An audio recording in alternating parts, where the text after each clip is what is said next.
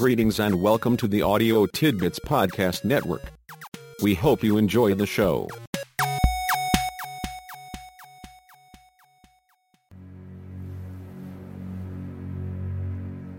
Hey folks. I have some shocking news for you. Whether it is good or bad is your call. The aliens amongst us have managed what I thought was probably impossible. They have gone beyond capturing the aliens amongst us feed for occasional transmissions. They now have full and complete control of the feed and all of the associated facilities. As awkward as it is for me, I am letting you know that I now work for the aliens amongst us as their publicist. My new role is to pass along whatever they think is newsworthy.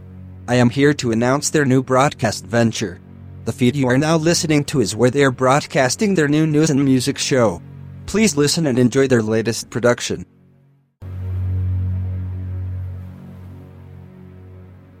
Greetings, Earth humans. It looks like things should get easier with practice.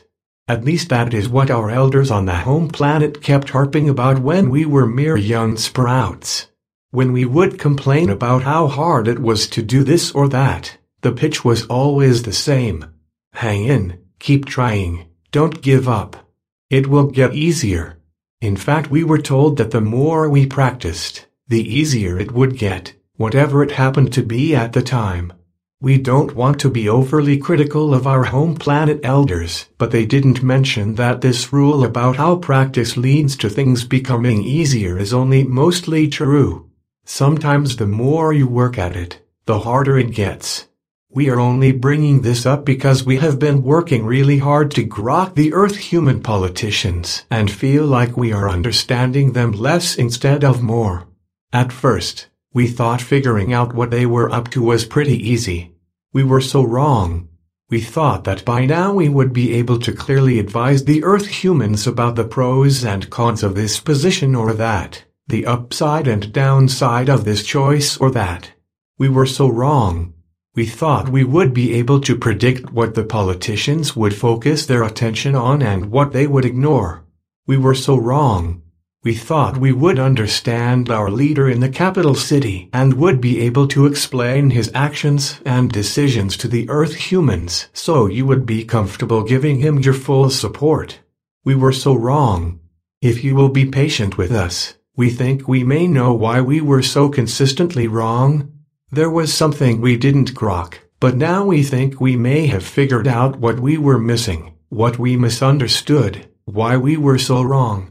We thought our leader in the capital city thought about and considered each issue on its own merits, saw each issue as a unique set of factors and conditions needing thoughtful and thorough attention.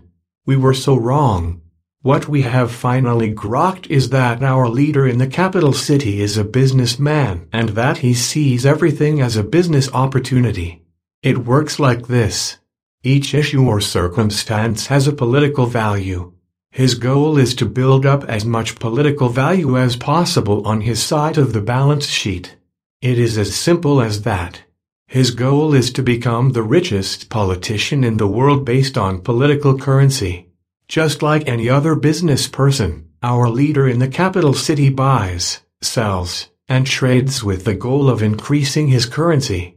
For now, the coin of the realm is political. The great tax cut brought him a pile of political currency. Not repealing Obamacare cost a pile of political currency. You get the idea. Here is the twist we kept missing. Issues have no value in and of themselves. They only have value in relation to other issues. For example, the dreamer's issue is not important and has no inherent value separate from other issues. Its only value to our leader in the capital city comes in terms of its exchange value, its value in political currency. The same valuation comes with the border wall. For whatever reason, our leader in the capital city has placed a buy order on the wall. He is willing to pay 1.8 million dreamers, but expects a deal sweetener of a significant increase in border security along with the wall. The deal is contingent on this exchange. The key in grokking all of this is in seeing that any issue is just a matter of how much political value it has or does not have. Nothing is done or agreed to for its own sake. By itself, no issue has value or importance. We have discovered that, once we grok to the business of political trading, most all of what we observe makes perfect sense. Is there something you think your government should do?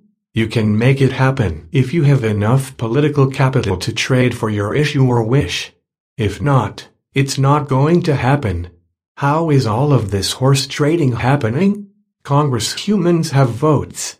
Our leader in the capital city has the ability to approve or not approve laws, along with the ability to issue executive orders that are usually easier than making laws. Think about the Congress and executive branch of the nation's political exchange, much like the stock exchange. At the base, politicians are mostly traders. Please don't take any of it personally. It's just business, political business. Yes, there are winners and losers, as is the case in any market economy. We will leave the implications of that reality to your thoughtful consideration.